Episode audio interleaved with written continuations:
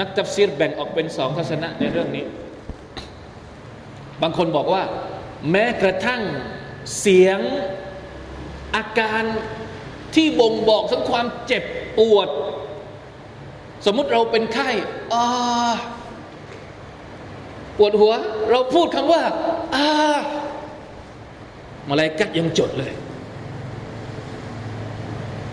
อุลามะบางคนไม่กล้าที่จะพูด แม้ขณะตอนที่ตัวเองเจ็บ ถ้าจะไม่ผิดรู้สึกเป็นคำเป็นเป็นคำพูดหรือของของอิหมัมอัลมัดอิบนุฮัมบัลถ้าจำไม่ผิดวัลลอฮฺอาลัมป่วยขนาดไหนไม่กล้าที่จะเอ่ยคำที่มันคือมันบางทีมันมันอดไม่ได้นะเราถ้าเราป่วยเนี่ยถ้าเราเจ็บจริง ๆ เนี่ยอะบางทีมันก็มีคำออกมานะ โอ้โอ้โอ้โอ้โอ้ แต่คนที่รู้จริง ๆ เข้าใจอายัดนี้จริง ๆ แม้กระทั่งคำอุทานแบบนั้นก็ยังไม่กล้าที่จะเอ่ยออกมา เพราะกลัวว่าจะถูกจดบันทึกโดยมาลาอิกัดของ Allah سبحانه และ تعالى แม้ว่าจะมีทัศนะอีกทัศนะหนึ่งที่บอกว่าที่มาละที่มาลาอิกัดจะจดบันทึกก็คือคำพูดที่นำไปสู่ผลบุญหรือบาป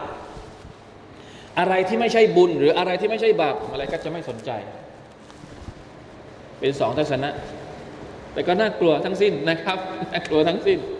โดยเฉพาะนะความวัวเราะหรือความความละเอียดอ่อนของของอุลามะในสมัยก่อน